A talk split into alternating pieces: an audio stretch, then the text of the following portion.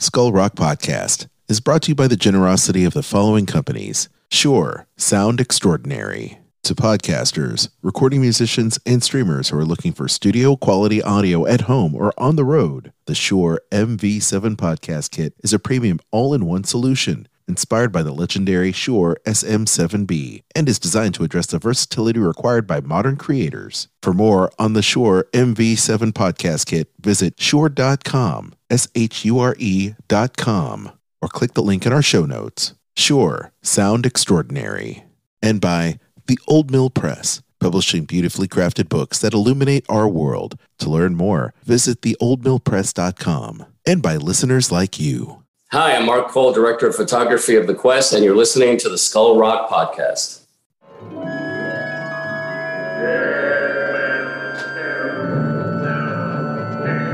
Skull Rock Podcast, talking all things Disney, with your hosts, Al Jon Go and Dave Bossert. Welcome to Skull Rock Podcast, the show about all things Disney and pop culture. Every week we take you behind the scenes of some of your favorite Disney films, theme park attractions, performances, books, music, what's streaming, what is playing in theaters, and what's going on in the entire universe of entertainment. I'm Al Jon Go, musician and longtime Disney, Marvel, Star Wars, and pop culture fan. And you can email me at aljon, A L J O N, at skull rock podcast dot com. And I'm Dave Bossert, artist, filmmaker, author, and welcome to the Skull Rock Podcast. If you love Disney and pop culture, please subscribe to the show wherever you get your podcasts. And you can also like and follow us on Facebook, Twitter, Instagram, and LinkedIn. You can also email me at dave at skull rock podcast dot com. Al Jon, happy fourth of July. Happy post fourth of July. How's that? I love it. I mean, it's uh, it, it, I'm back. I'm back in uh, broiling Los Angeles. It's going to be ninety-five degrees today. Yes. Um, yes. And I'm really missing Napa Valley. Uh, and and you know what else I'm uh, missing? I'm missing using my uh, portable Uh, Skull Rock Mobile Studio Shure microphone. Yes, that's right. Shure microphone, sound extraordinary. Oh yeah, I love it. M V seven Podcast Kit. Yes, uh, you know. Hey, what? listen. You yeah. know what? We're gonna keep giving them a shout out because they were so nice in outfitting our uh, our Skull Rock studios, both in Nashville and and uh, the portable studio. Absolutely. You know, they say uh, anytime we need anything, Dave, they're here for us. So. Well, well I, I, I, boy, I hope they know what they're they're saying. I when know. They say well, that. Hey, you know, we, I'll put a shopping list together. No kidding, no kidding. No, they're they're very great. They're great folks, and you are too for tuning into this show, Dave. Um, you know, you you're back there, um, where it's nice and hot. Uh, I'm here where it's nice and humid. It yeah. is like not. It's like ninety-nine uh, percent humidity. You know, I don't even know that, why I said ninety-nine. That's like that, that's basically rain. Yeah, it's basically rain. You go out. And and it's like, oh, um, did I actually do this to my hair? Like, what happened to me? You know, wow. But it is super hot, and I hope you're comfortable wherever uh, you are listening to the show this week. Um, we love occasionally doing shows uh, off the cuff, and this week, Dave, we're talking about some projects that you worked on when you're uh, when you were over at Disney. You want to talk uh, tease a little bit about it? Yeah, yeah. I think we, we we're going to have a chat about World of Color for Disney, you know, Disney's California Adventure uh, at the Disneyland Resort. Yes, and uh, we're going to also talk a little bit about the mine train, uh, the Dwarf Mine Train. Uh, Seven Dwarf Mine Train down in uh, Walt Disney World. Yeah. So we're we're gonna go bi-coastal on this show. I love it. I love it. So we've got something for everybody today. But before we get into that, uh, Dave, I have to tell you that Thor: Love and Thunder rocked. Did it? Get it. It, it it was it was great. I'm going to see it later today. I can't I can't wait for us to talk about it. Um, probably on next week's show. It's going to be amazing. You know, it's getting uh, it was getting sort of some tepid uh, reviews, uh, but you loved it, huh? I really did. You know, I okay. don't know why people are so. You know what? I think we've come into this this realm of this is why we can't have nice things, because the trolls come out and they spoil everything. They want to crap on anything. But I come into it not only as a fan, but as someone that just enjoys going to the movies, and I absolutely loved it. I thought Taika's work was great. I thought the story paid homage and, and notes to the comic book source material, so kudos to that. And I thought it moved the story along. It was rather brisk, so okay. I'm not gonna I'm not gonna spoil anything for you. Fantastic! It sounds like a great summer movie, and I'm looking forward to seeing it on an IMAX screen. There you friends. go. Yeah, I saw it in the th- uh, drive-in, so there you have it. Um, right. So, having said that, we're going to talk more about Thor: Love and Thunder from Marvel Studios in a little bit. But Dave, um, uh, for me, the last thing I, I was looking at was uh, Miz Marvel. Of course, it's still doing really, really well. Good. And I will say that uh, this is, I guess, the last episode coming up real soon. And I saw a movie last night that I don't even want to mention. Uh, it was that bad. Really? Yeah, I haven't seen I haven't seen a bad film well, in forever. Come on, spill the beans, because I, I we need to warn the, warn our listeners not to uh, to stumble on it. Okay, I'm gonna I'm gonna I'm gonna look at it because it was so bad. Like I didn't even I. I it, I just, it was just really bad. I'll let you, I'll let you go ahead and speak and, and talk about your right. streaming, and I'll, I'll find it. Well, I'll tell you one thing. I, I started watching, uh, and I watched six episodes of The Terminal List, which stars Chris Pratt, uh, and it's on uh, Prime. Love it. And uh, I have to tell you, um, uh, some in my house uh, were not that thrilled with it. Uh, mm. Uh, but I, I actually have enjoyed it. So uh, I'll just give you a brief on it. It's uh, it's uh, uh, Chris Pratt plays a character named James Reese. He returns home after his entire platoon of Navy SEALs is ambushed on a mission, only to discover new dark forces working against him wow. and endangering the ones he loves. Wow. So this is, you know, uh, a pretty interesting uh, um Uh, limited series. It's eight episodes, so I'm going to try and finish it this coming week. Uh, but I've actually enjoyed it, and uh, you know, if you like those kinds of Navy SEALs, this is kind of a, a revenge sort of plot, you know, because yeah. he's the only survivor out of his platoon, and there's there's some uh, undercurrents of uh, dark stuff that was going on, and he's exacting revenge uh, against those people that uh, uh, really put his his guys in danger and ultimately killed his guys. So um, I watched that. I, I'm continuing to watch The Old Man with Jeff Bridges, which just keeps getting better and better. And that's, oh, that's uh, cool. an F X show uh-huh. that we're watching on Hulu. Right. Um, and then I also watched uh, season eight of Endeavour, which is really only three episodes. Oh, um, okay. Ende- Endeavour uh, is a great masterpiece theater P B S uh, program, uh, and I watched that on Prime.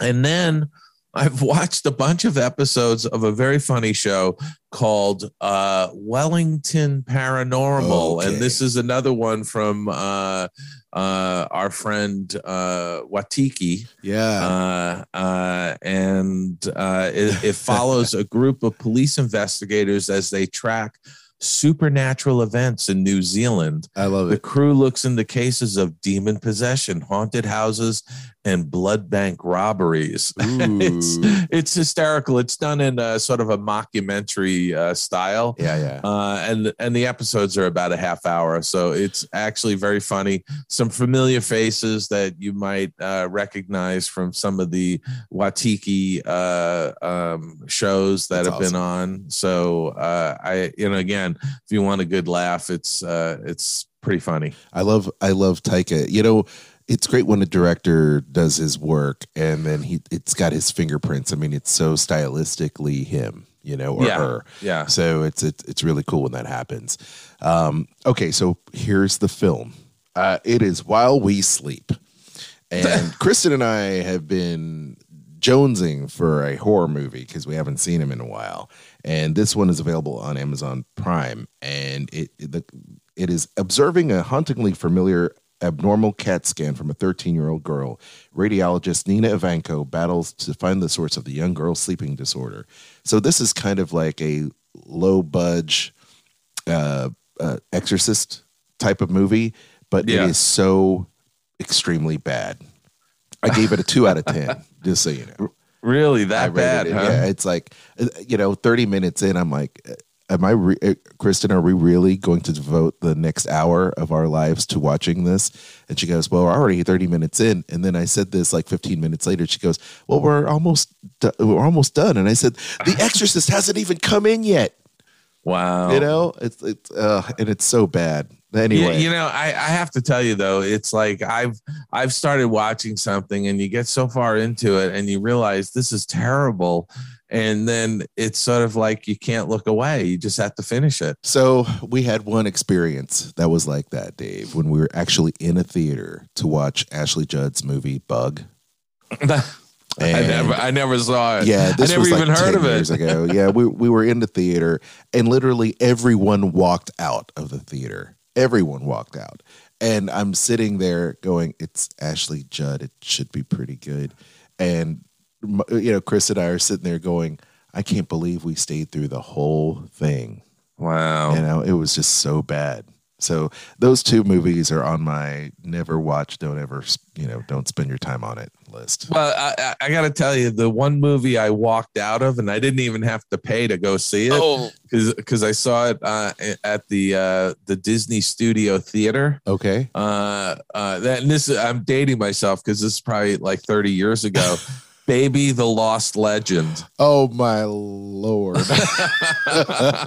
I I literally got up with Nancy and we walked out. It was so bad. Oh, um, who was uh, who produced that?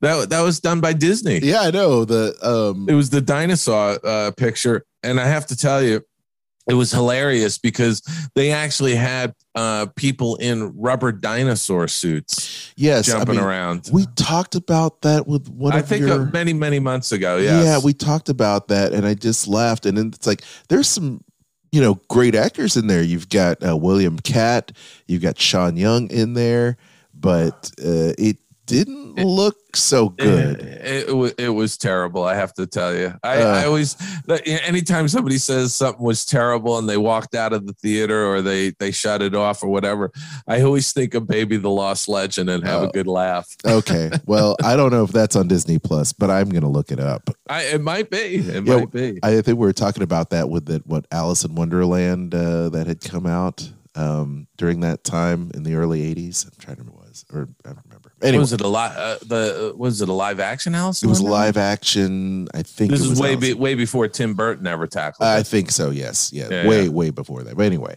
hey, uh, let us know what films you've walked out of. Well, anyway, hey, so yeah. Well, I tell you what. I let's go ahead and get into some news, shall we? Yeah. yeah. Let's let's do that. Skull Rock Podcast, ripped from the headlines. It's Skull Rock Podcast headline news. The Love and Thunder of Thor breaks box office records. It's heading for a cool one hundred thirty-five million dollars to one hundred forty-five million dollars opening. It's ahead of the one hundred twenty-two million dollars opening of Thor Ragnarok, which, by the way, was great. Directed by our friend Taika Waititi. And, yeah, I mean, I, I can't wait to see it. I, I, I'm not surprised that this movie is opening this big. Yeah.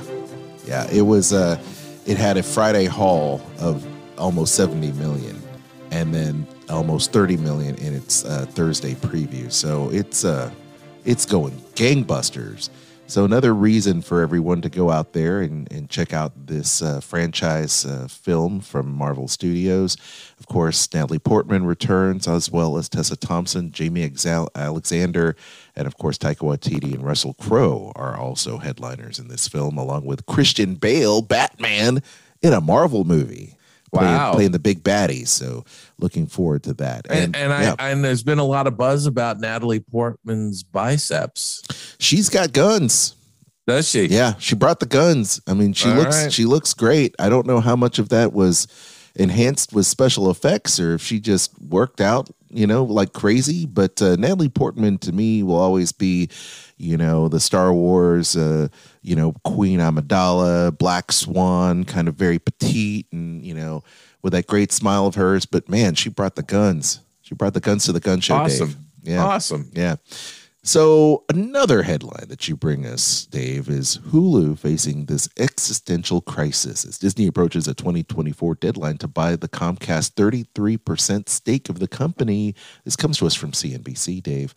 Um, you know, as as the streaming wars continue, um, wouldn't it be great to have a, a non-branded streaming service that Disney owns, or do we just go I, ahead and wrap it all in as Disney Plus? You know, li- listen, I, I think they should ha- keep it as a standalone. And I think that, you know, again, uh, you know, when you talk about Disney Plus, you really have to manage that brand, that Disney brand, you know, and certainly underneath Disney Plus, you have those, you know, you have uh, Star Wars, you have Marvel, you have Pixar, you have Disney Animation, you have Disney Nature or Nat Geo, whatever.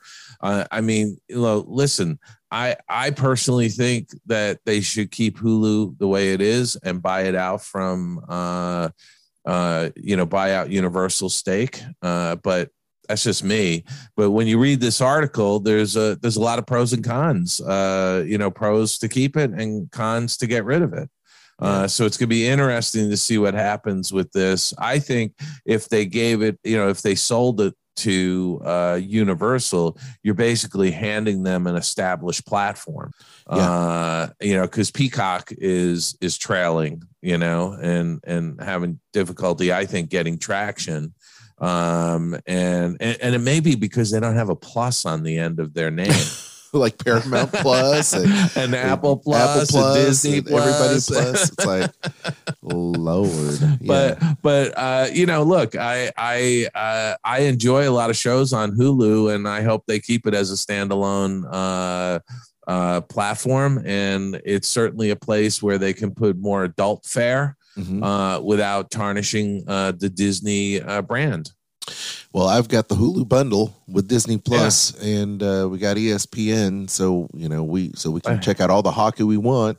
So yeah. there you go. Well, we'll only only time will tell. Yep. Um, for the Duffer Brothers, the team and duo behind Stranger Things, looks like they're going to do a spinoff series and launch a production company, Upside Down Pictures. This is a big deal for these guys. Oh, yeah. These guys are stepping into the big time. Uh, they've got a bunch of shows in development. Uh, this is great. I, I look forward to uh, uh, seeing what these guys uh, create next. Well, it looks like they are well on their way to working on Death Note, which is a Japanese manga story that turned into a uh, twenty seventeen live action film that I absolutely enjoyed. I enjoyed that. And they're going to be doing a T V series based on it. It should be very, very good. Uh, Death Note is a very cool, cool comic. So uh, looking forward to seeing what they do. Another one of my, I, I've been known to be the Kevin Smith of the electric guitar world, Dave, you know, uh, and I love Kevin Smith, and he is unveiling the Clerks three trailer. It looks like uh, we've got a sequel to the indie film cult classic for two nights, September thirteenth and fifteenth. And it looks like uh, we're going to be revisiting the old crew from Clerks. Um, yeah. Yeah, I, I are you a big fan of the uh, Kevin Smith uh, films? Because he, talk about a director that has his fingerprints and his his style in every film that he does. Kevin Smith is one of those guys. Yeah, yeah, you know, and uh, and he just keeps milking the Clerks. Yeah. You know, I, by the way, you know, I worked on the animated Clerks. You, you I, did I, mention I have that. A screen credit on uh, on uh, uh, some of the episodes. I did some special effects work on uh, on that series. Yeah, uh, that was awesome. But uh, yeah. yeah, you know, listen, I, I I watched the trailer and I just laughed. I just thought, you know, I'll I'll see this movie. It's ridiculous. It it's, is. It's, it's absurd. It's just like, um, you know, that movie that he made about the seal. Oh, my goodness. I mean, that was just insane. So, but anyway, Clerks three, you know I'm going to see it. Um, yeah. So there you go. There you have it. Uh, Amazon brings Lord of the Rings Thursday and Thursday Night Football into Prime Day push. Uh, Prime Day is only a few days away, Dave, and I'm I'm saving my pennies for all the things I don't need. Uh, Christmas in July, as it were. But here we is. have all these Lord of the Rings things that are, that are going. Dave, I know it's going to surprise you and our listeners, but I am not a Lord of the Rings fan. You're not. I am not. It was so yeah. hard for me to sit through um, uh, Jackson's Lord of the Rings trilogy. Trilogy, really? And it was really hard. I it was I, I to this day have not seen a complete one. Now, I've seen the original um, Lord of the Rings animation from the eighties, which uh, I grew up watching. That's the Ralph Bakshi version. Yeah, the Bakshi version, which was great. I yeah. thought as a kid, but mm-hmm. I have not done anything with with this. I wonder if I should give this a shot. I, you know, I think you should. I, I watched the trailer for this, and boy, production value's off the charts. Looks it. Uh, I mean, it really is. And so I'm, I'm real curious. I, I want to watch it. Uh, I'm looking forward to seeing it. Look, I, I'm not a, you know, off the charts uh, uh, Lord of the Rings fan, but I've seen all the Lord of, Lord of the Rings films. Wow. Yeah. Uh, and I think they're very well done. Uh, and, uh, you know, he creates a really compelling world.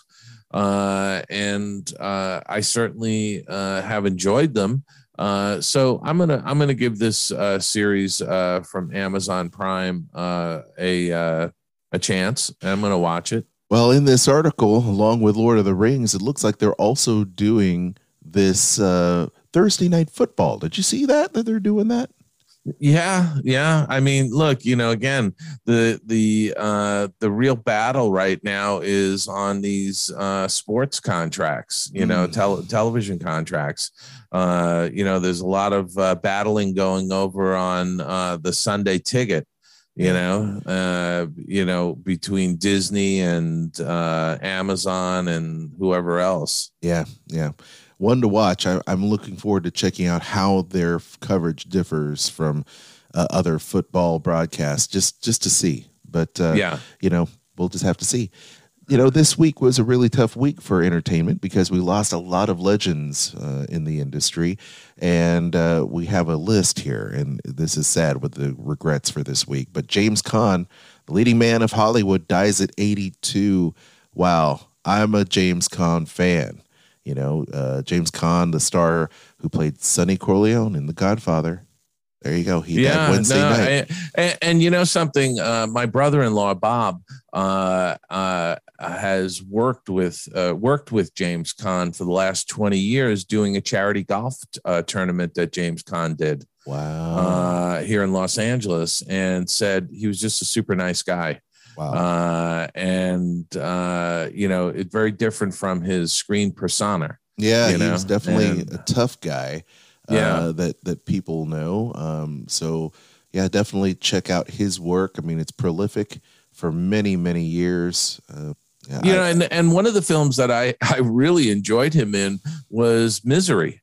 Uh, oh, the Stephen King film, one hundred percent. You know, where, where James Caan plays an author who's kidnapped by a crazy fan. one hundred percent. And I thought, yeah, he and Kathy it. Bates is fantastic, right? I think that made that that gave him uh, another career, like his second, yeah. you know, second wind from playing uh, these tough guy films, uh, and then gave him another uh, dimension to his character and, and the stuff he plays. And same with uh, Kathy Bates. I mean, she just sprung from there. So yeah, and, and the other the other film that really introduced James Caan to to a newer generation of uh, moviegoers was uh, Elf. Yeah. Uh, you know, his role in the film Elf with uh, you, um, uh, you know, there was a great cast in there. You know, Will Ferrell, yes, obviously was the headliner, but you know, Ed Asner plays Santa Claus, and then you have. Um, um, Uh, Peter Dinklage uh, yep. from Game of Thrones, who's in there uh, as a story expert. Uh, it was just fantastic. I yeah. mean, just really, really well cast film, one hundred percent. and and a holiday classic. Yeah, it is. It is. It, it, you have to see it every year. You yeah. know? Another legend also passes away. Um, you being a big Sopranos fan, Dave, Tony yeah. Cicero passes away at the age of seventy-nine, and. I am less familiar with some of his roles, but he's like, he, he's everywhere. I mean, I knew him from The Sopranos, of course, but uh, you know, you, you probably know him from a variety of different things. Just looking at him, he's, he's been a character actor for so long in these different. Yeah, uh, no, projects. He's been in a lot of stuff. And uh, what was sad about this, and you know, I had no idea, but you know, he, he died in an assisted living facility in Florida and had dementia. Oh no. And, and I had no idea. You know, oh, uh, I thought that was very sad. Well, I do know him um, from Goodfellas. You know, so that's where a lot of other people know him from as well. Yeah. Uh, another distinguished actor uh, for many, many generations, Larry Storch. Corporal Randolph Agarn on F Troop passes away at the age of ninety-nine. He almost made three digits, Dave. Yeah, almost. And you know something, I I, I was mentioning before the show uh, that he had a reputation of being an incredibly nice guy. Uh, he was great friends with Tony Curtis. A lot of people don't realize that. And uh, and Larry Storch was in a a ton of movies. The Prince Who Was a Thief, nineteen fifty-one. Who Was That Lady, nineteen sixty. forty pounds of Trouble, nineteen sixty-two. Captain Newman, M D, nineteen sixty-three. Sex and the Single Girl, nineteen sixty-four. Wild and Wonderful, nineteen sixty-four. And The Great Race, nineteen sixty-five. Uh, and of course, you know, he was in uh, Car fifty-four, Where Are You? He, he was in Get Smart. He was friends with Uh, Don Adams. They were uh, old high school friends. Yeah. Uh, he was on the Doris Day Show. And of course, you know, he's known for F Troop because, you know, they only made sixty-five episodes of F Troop. It ran from September of sixty-five through April of uh, nineteen sixty-seven. But I mean, that was a favorite in syndication that ran for years in yeah. syndication. I mean, it was just really amazing. And, um, you know, I got to tell you something. Uh, a lot of people don't realize it, but he had this huge, huge career as a voiceover actor. Yes. Uh, and uh, he was uh, uh, he was uh, uh, the knowledgeable Mister Whoopi, uh, the man with all the answers on the Tennessee Tuxedo and His Tales yes. show, which aired from sixty-three to sixty-six. Um, and he also uh, voiced uh, all kinds of uh, characters, uh, including a reboot of uh, Max Fleischer's Coco the Clown mm-hmm. uh, that was, re- you know, rebooted in nineteen sixty-two in a syndicated series Out of the Inkwell. So he had this massive Uh, voiceover career. He played the Joker in Batman and the Superman Hour in nineteen sixty, starting in nineteen sixty-eight. Uh, and he was in cartoons like Sabrina and the Teenage Witch and the Brady Kids. Uh, he did guest roles on Gilligan's Island, Mannix, Columbo, Phyllis, The Love Boat, Chips, uh, Married with Children, the Great Bank Robbery film. Uh, I mean, you know, uh, The Happy Hooker Goes to Washington, uh, Silence of the Hams.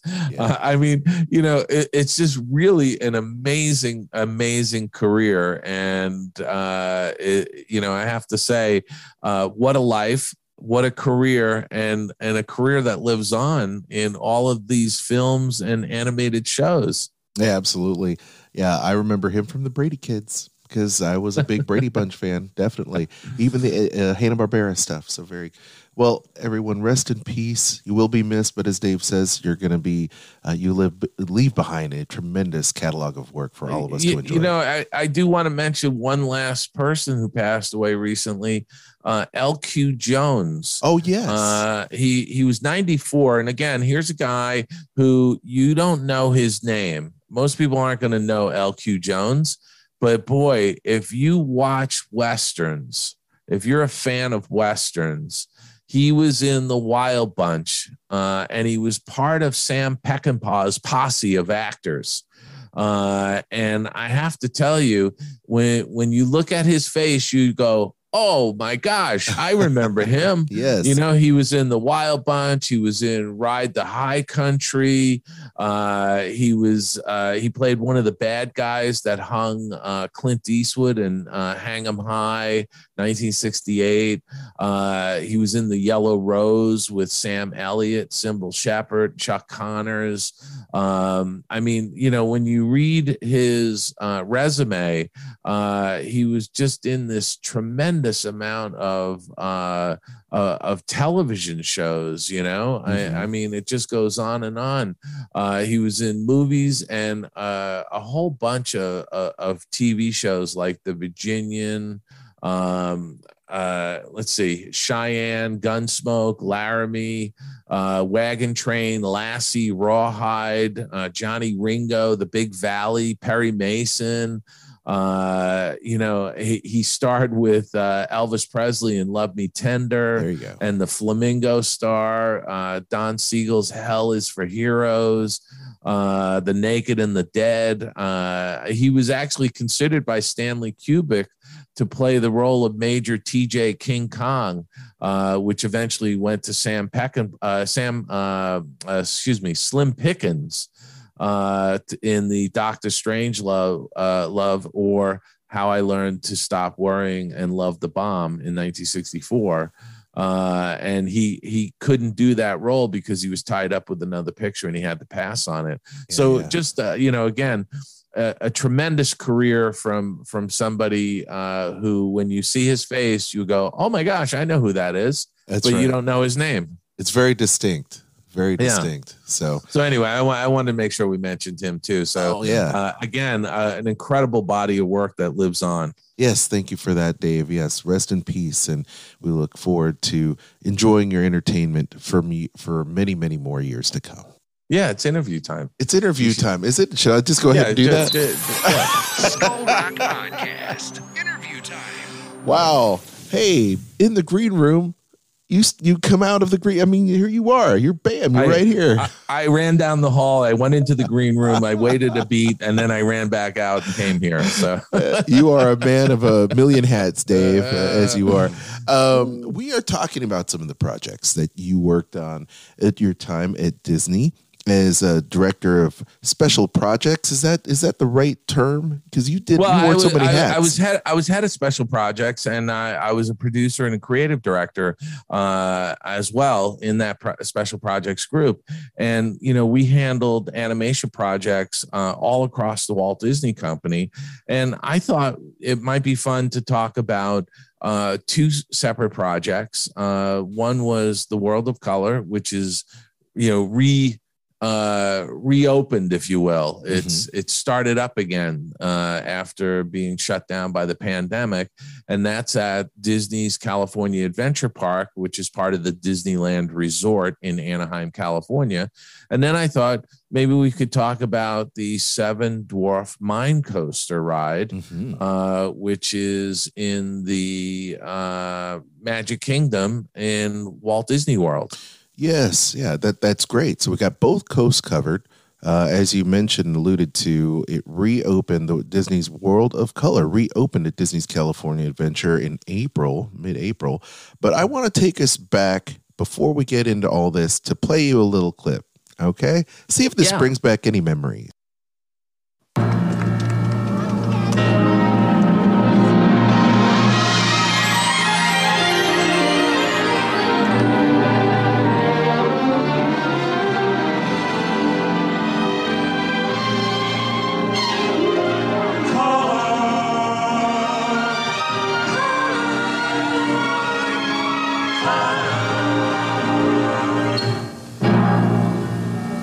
Disney presents The Wonderful World of Color.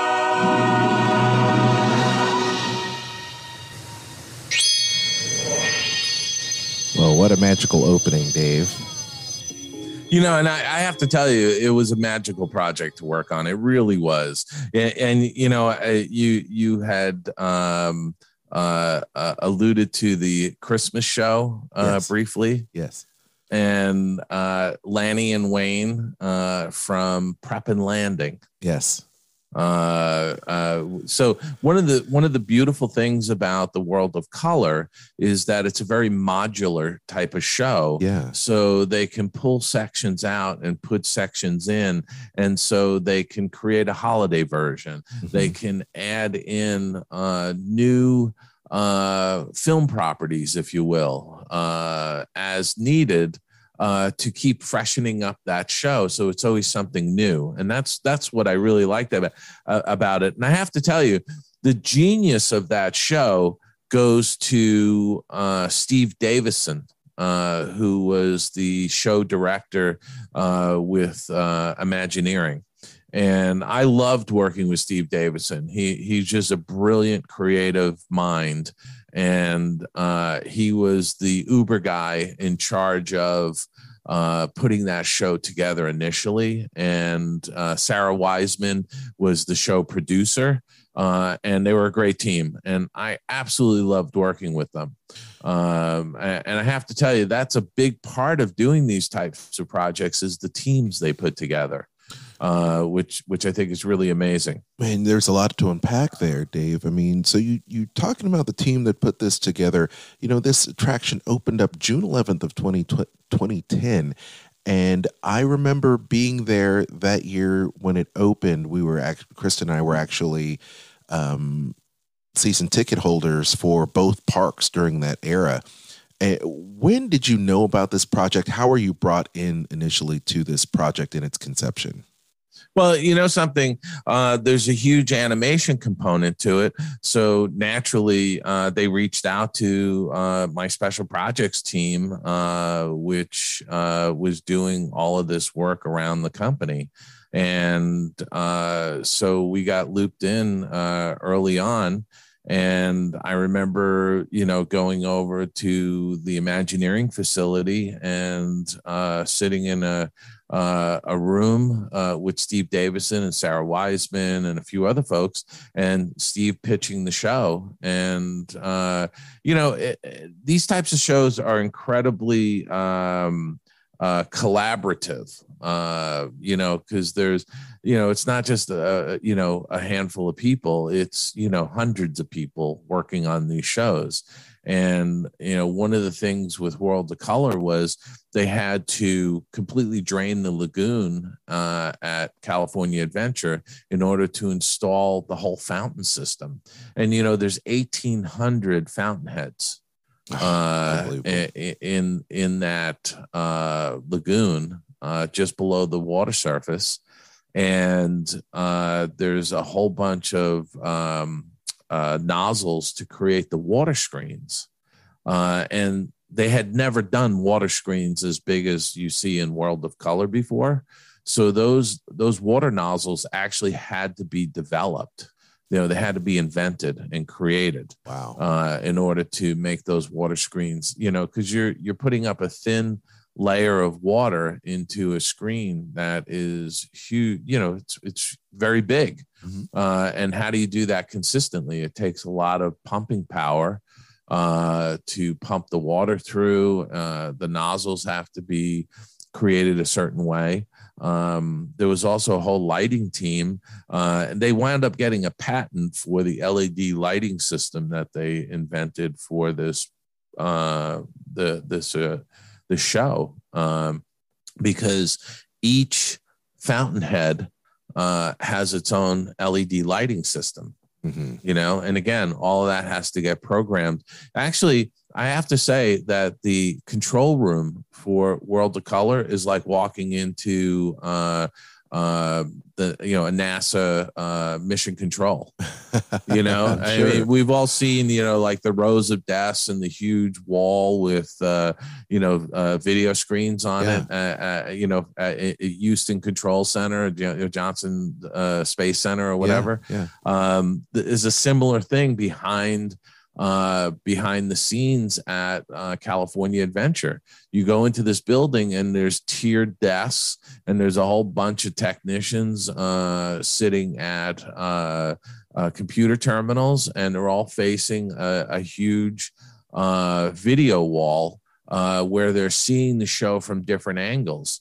And they can they can adjust that show on the fly um Uh, based on the wind conditions. Hmm. You know, if, if there, if there's, you know, uh, uh, if the weather changes drastically, if there's winds that are knocking down some of the uh, water screens or disrupting the water screens, they can make changes uh, as needed uh, during the show. I had no idea that was even possible. Um, so w- what are they doing in this particular case? Are they bringing the screens a little lower? Are they, uh... they, they can, they can adjust the screens. They can adjust the lighting. They can decide not to have some of the screens up if they're getting wind gusts. Uh-huh. Uh, so, you know, there there's all kinds of uh, decisions being made on the fly. Wow. And it's all being based on uh, what the particular weather conditions are going to be like. Uh, and, and and I have to tell you, I think I, I think World of Color is a huge crowd pleaser at uh, Disney's California Adventure. It's my favorite, Dave. I love that show because it is so colorful. I remember seeing it for the first time uh, on the year of its launch and just being floored because it is absolutely gorgeous. The L E D lighting technology, and something that I didn't know, it's a hydrotechnic show. Is that a That's got to be a term that uh, Disney pioneered and coined, because I mean, I've, never heard that ter- I've never I, heard that I, term I, before. Yeah, I, I mean, it's it's certainly uh, uh, something. I, I I honestly, they're constantly making up terminology, so that's all I can say, you know. So you get brought into this think tank of wonderful show producers, Imagineers. You guys are are thinking it out, and really, you know, this is a, a stage show. So do you, do you have your, your initial storyboards out and you're, you're kind of choreographing how these things go? Is it all done in previs uh, special effects? How are you doing all this? Well, you know, what, what's happening with, with the show is that, you know, Steve Davison is, is the mastermind who, who kind of developed the storyline, if you will, for the show and what he wanted to add into it. But then that's where it becomes somewhat collaborative uh, in working with him, because he invites you in to uh, uh, the creative process and making suggestions. And, you know, what if we did this? And I know you want that. And what if we took these things and, and did it this way? And, you know, he, it, it, it's a very collaborative process. And then, once the show is kind of bought off on the concept of it and what the components are going to be in that show, um, it was a lot of programming that went on in the middle of the night down at D C A. Um, and I spent many nights down there, you know, where I was driving down there at, you know, nine o'clock, ten o'clock at night, uh, and being in that park overnight while uh, they were working on the programming of the show. And and I would go down there when they had a sequence or something run, running, and you'd be able to watch it and then, you know, understand what it is you needed to have done. If you needed to create a new pr- piece of bridge animation or something like that, you could go off and take care of that, you know? So uh, the thing, the thing about it was that Uh, it, it was a show that took months to program uh, because, you know, again, uh, there's a tremendous amount of uh, uh, components, not just the video projection, but the fountains and how the fountains are moving and the colors going into the fountains and choreographing it to the music and,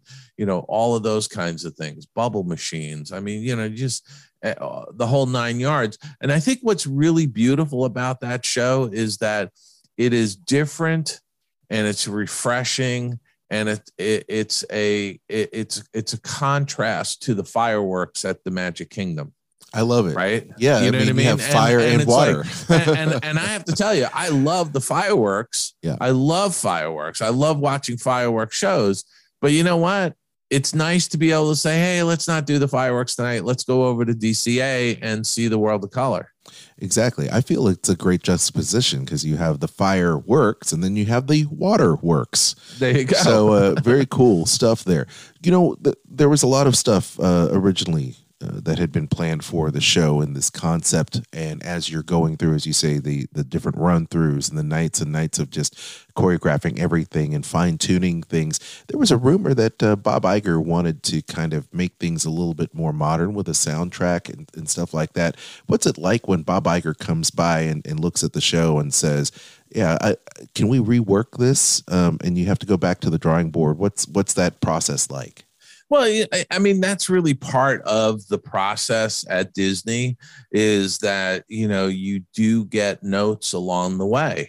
Uh, you do have uh, executives like Bob coming in, and uh, and they make thoughtful comments. Uh, and it's uh, it's something that, you know, when they make a comment uh, or a note, uh, you, you're compelled to go off and look at it. Uh, and uh, oftentimes you, yeah, my experience has been oftentimes you sit there and go, that, you know, that's a pretty good note, you know, uh, or hmm, I'm not sure about that one. Um, you know, I kind of felt like with World of Color, um, you know, it should have been all animation. Uh, but they, they did jam some, you know, Pirates of the Caribbean into it and things like that. Um, I kind of felt like that's a different show, you know? Mm-hmm. When, and and yeah. by the way, not, not necessarily uh, bad. I, I'd love to see a World of Color show that had, you know, like was all Marvel themed. Mm-hmm. Hey, I know, think that, that, that would be great. That'd be kind of fun. I, yeah. I think.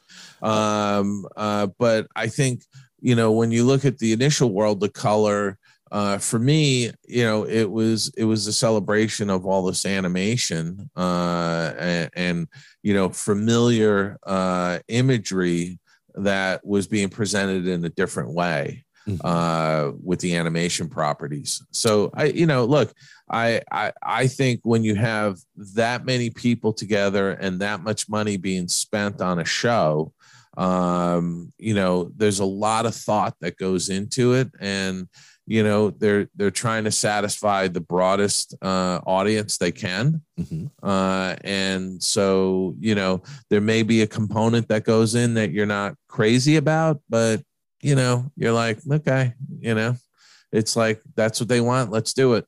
At the end of the day, I think it still please, pleases so many people. I can tell you that, um, when I saw the Pirates, man, it, it, it was just, it was mind blowing too. But I think another cool thing of, uh, as you said, leading back to the modular aspect of the show was the fact you could drop in, you know, different parts of different movies or animations as they come out, brand new things. And yeah. there was one that I particularly remember with Tron. Uh, were you involved in the Tron segment that was put no. in there? No, no. Um, but you did do the Christmas, uh, the Christmas section. Yeah. Worked on the one with uh, Lanny and Wayne, uh, uh, and, uh, you know, from Prep and Landing.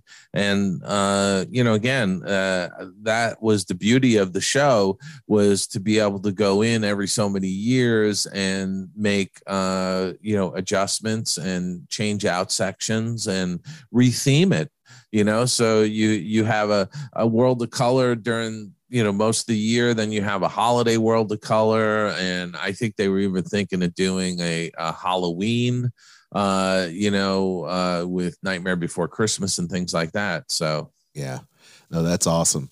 At the end of the day, I think uh, the, the show is absolutely amazing. Just another cutting edge tech uh, show for Disney with this water hydrotechnic show. Um, And, and and by the way, they also did the uh, the light up Mickey Mouse ears that uh, were uh, choreographed. You know, the lighting yeah. uh, was plugged into however they did it, you know, Bluetooth or whatever. Uh, so the ears on, you know, if you wore these special ears, they were they were uh, choreographed to the show.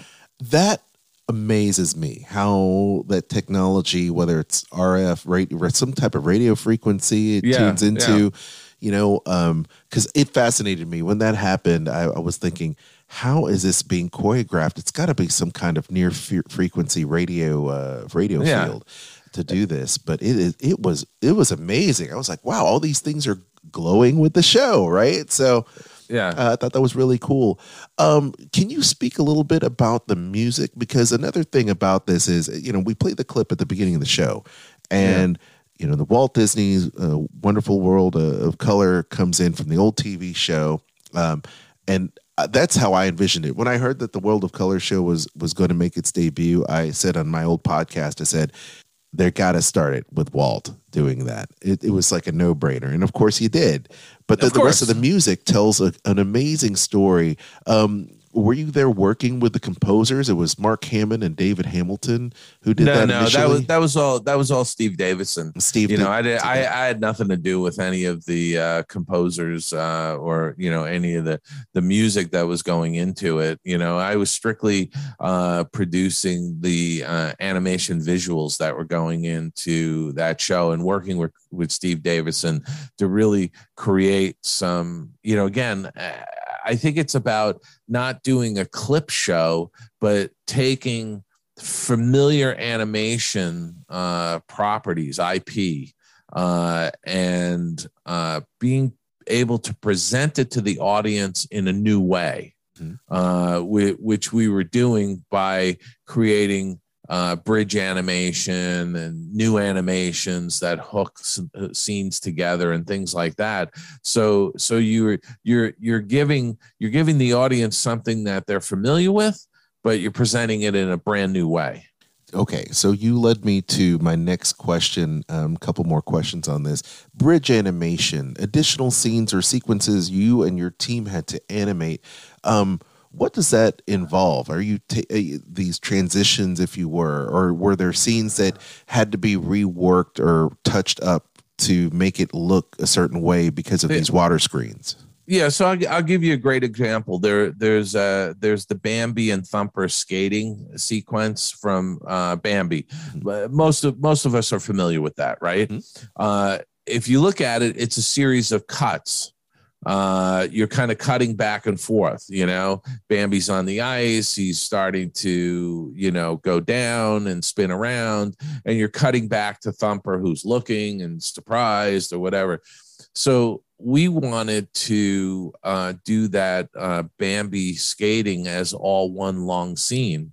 So we took all the Bambi scenes and then created new animation to hook them together, and then filled in the backgrounds with new background art that matched what was done, you know, seventy years ago or whatever it is now. Uh, and, uh, and, and so you're, you're essentially taking this wonderful Frank Thomas animation that was done in nineteen thirty-nine, nineteen forty, and you're adding new bits in between, and we're using, you know, good animators who are essentially mimicking uh, Frank's animation style mm. and hooking those scenes together.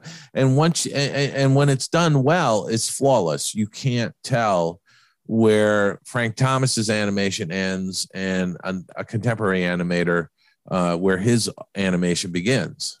It is seamless, Dave. You know, I watch this thing, and you're right. It's like it, it just seemed like it was always there. So the audience, myself, who loves Bambi, you know, um, it just looks absolutely seamless. It, it's like it, it it never was touched or, you know, touched up at all. I, and it looks and, so and that and that was and that's the whole point when you're doing these things. You're you're approaching it with such reverence for the original art, uh, that, you know, you, you, you don't want to do a hack job on it. You really want to take the time and do a beautiful, uh, uh, hookup, if you will, uh, to extend or hook the animation from one scene to another.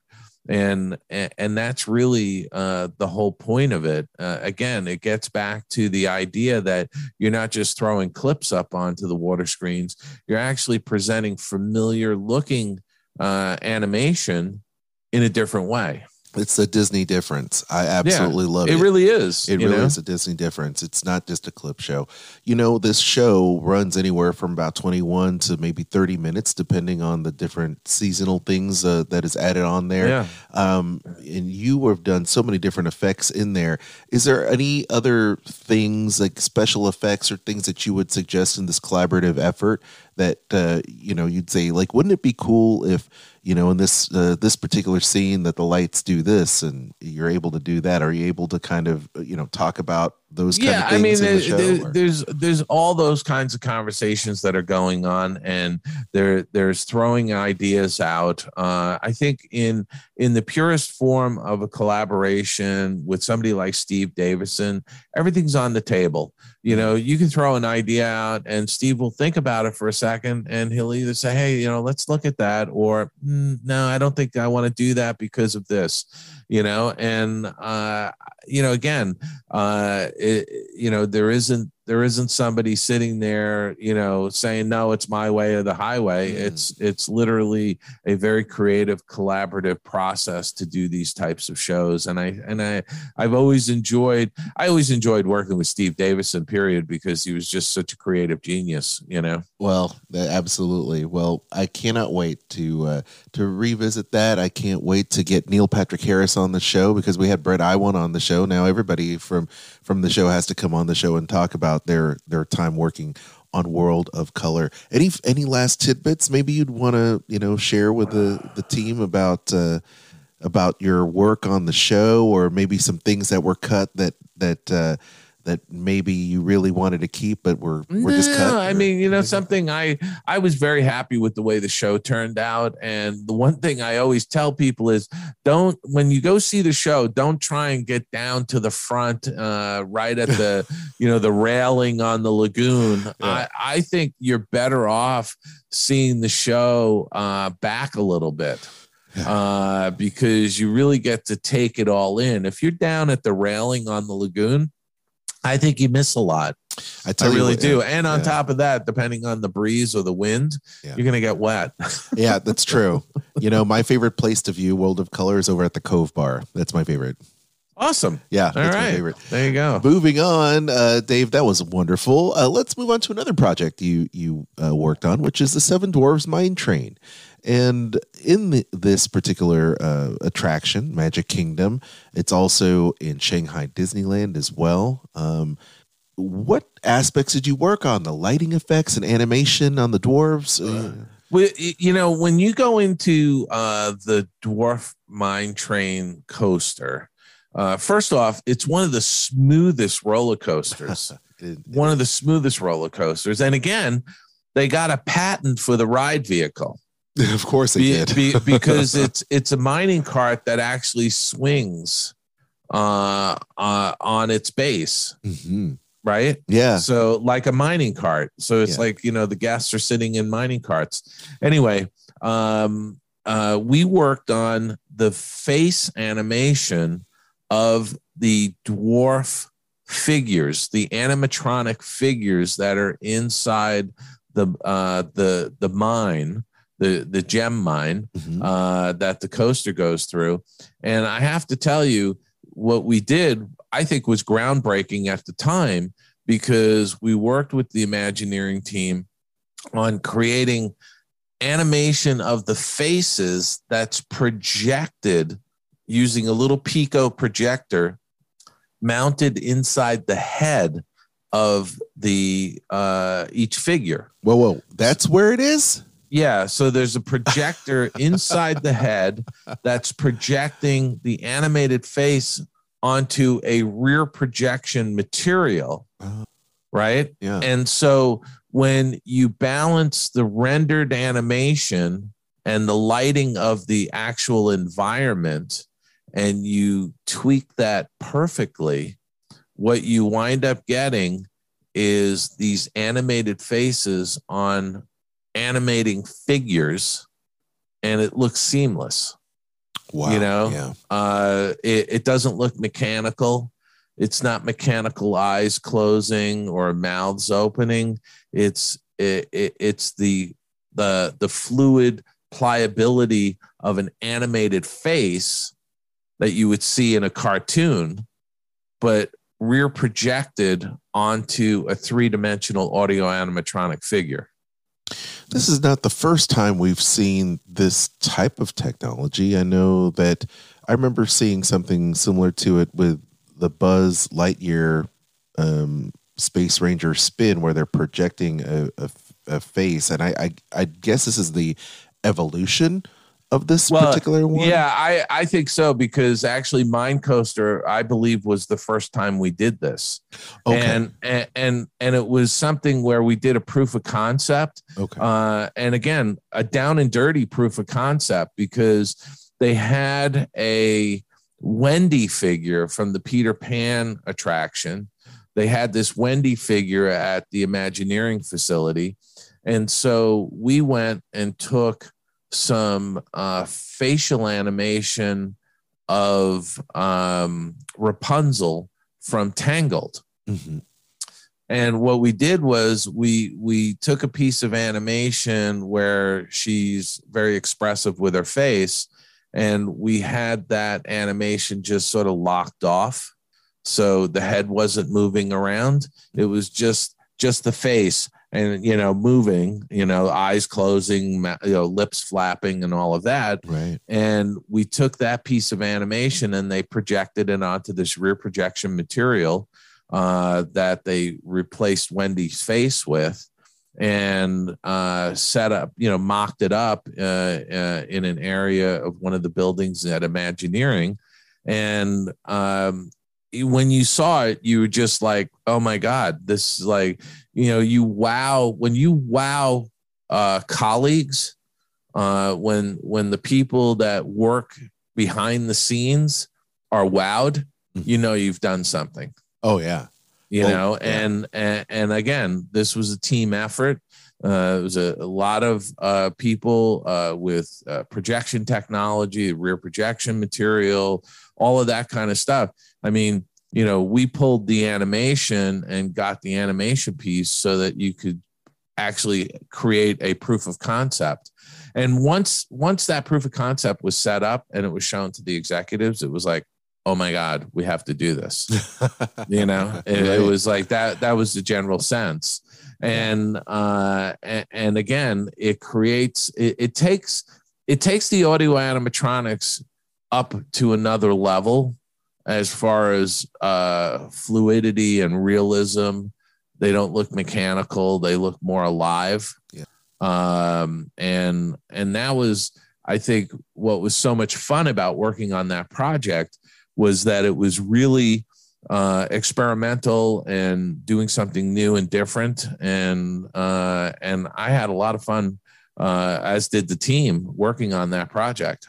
It seemed like a lot of fun. As a person that, that went on this, or continues to ride this attraction, I look at it, and it's like, yes, I mean, it is super immersive, that storytelling, that Disney difference. When you're walking in and you go through everything and you, you sit and ride the attraction, when you go up the, that, uh, you know, the mine train and you're seeing the dwarves there, and they the look on my face, like I could only imagine what the first time I saw it was, these faces are animated.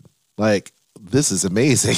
You know, yeah. Not only is it colorful, but it's they're they're animated. And I was I was I was blown away, because we saw this at the D twenty-three Expo the prior year, and we saw the testing of the mine carts and how cool it would be to swing back and forth, so in different accesses, and you're like, oh, this is going to be a great little fun ride. But everyone's thinking, oh, yeah, audio animatronics are going to be there. Of course they're going to be there. But then you look at their faces, and it's like, wow, it's just, you know, it's animated. It's just a really, really yeah. cool effect. And I had no idea that, you know, those faces were being projected from inside with a very, you know, a very small, I would say, projector.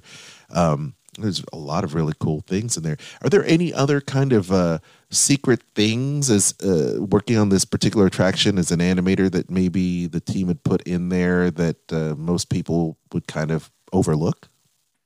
No, you know, again, this is this is a whole bunch of disciplines coming together mm-hmm. and working together, balancing out what each does so that the whole looks incredible.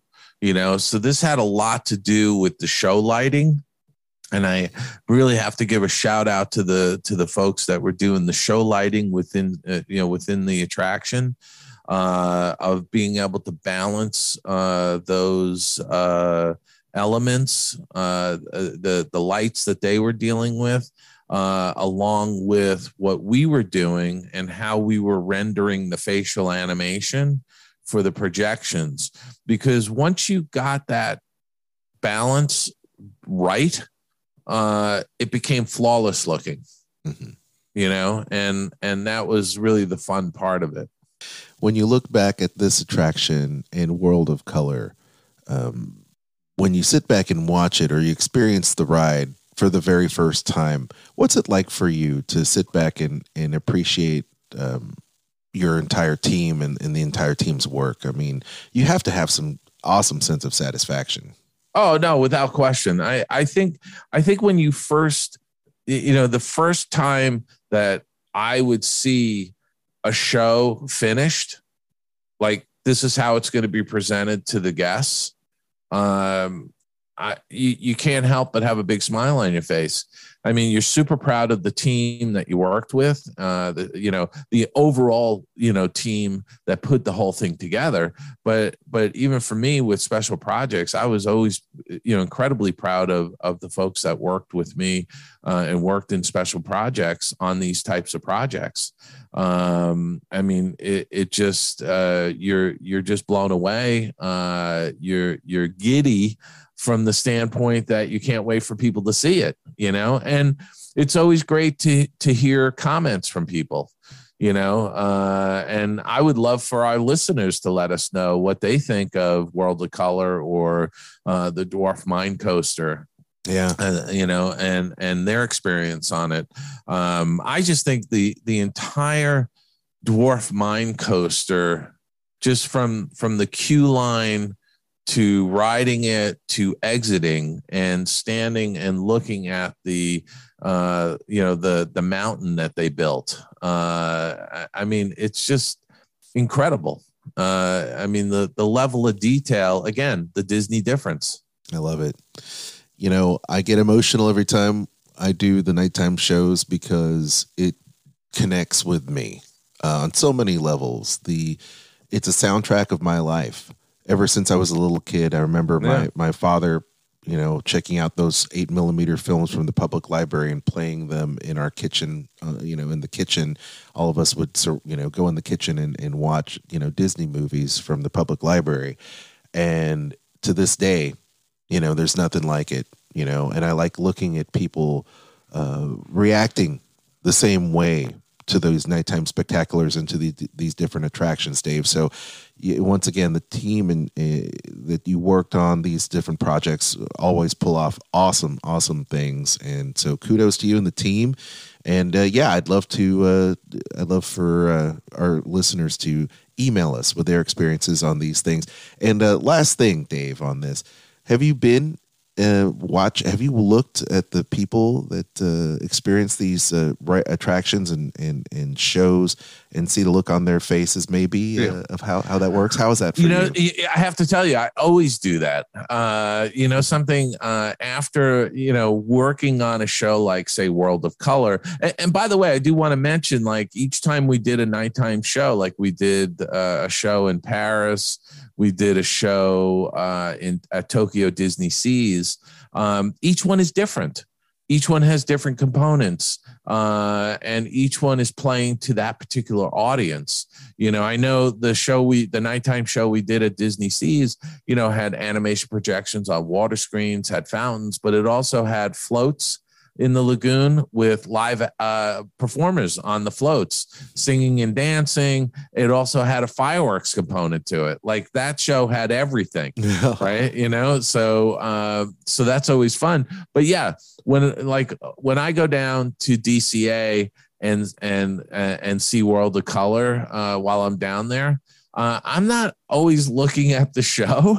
I'm actually looking around at the crowd and looking at at, at reactions from people, mm-hmm. you know, and uh, and that brings a lot of joy to me because you sit there and go, oh, I worked on that show and look at how much joy I'm bringing to all these people, you know? Yeah.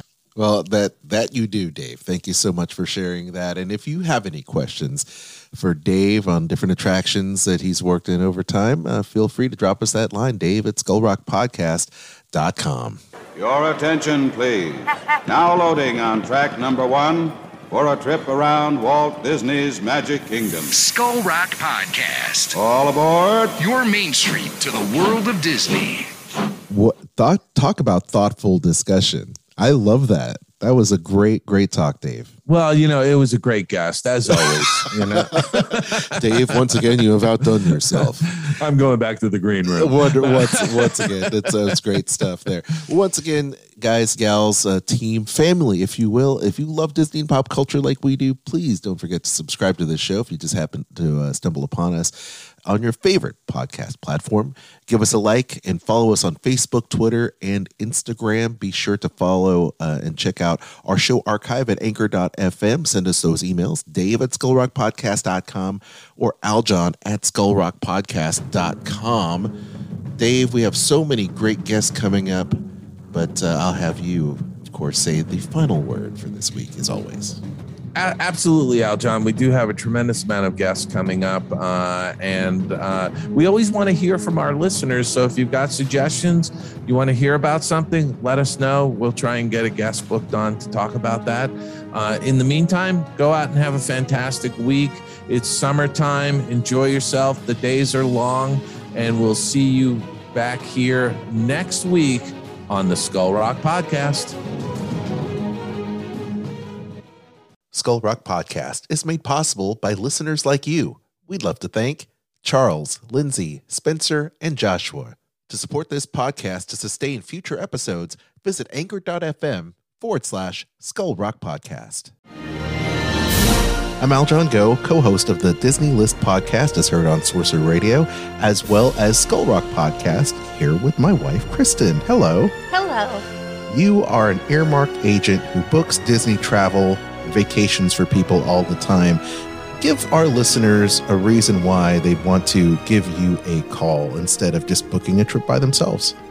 Well, I can do all of the legwork for them. I have expertise. I've been to the Disney parks well over a hundred times, so they've got that knowledge at their hand, as well as it saves them time and money. Where can people get in touch with you so that they can book their next Disney cruise, Disney park trip, Adventures by Disney? They can contact me at theme parks and cruises at gmail dot com.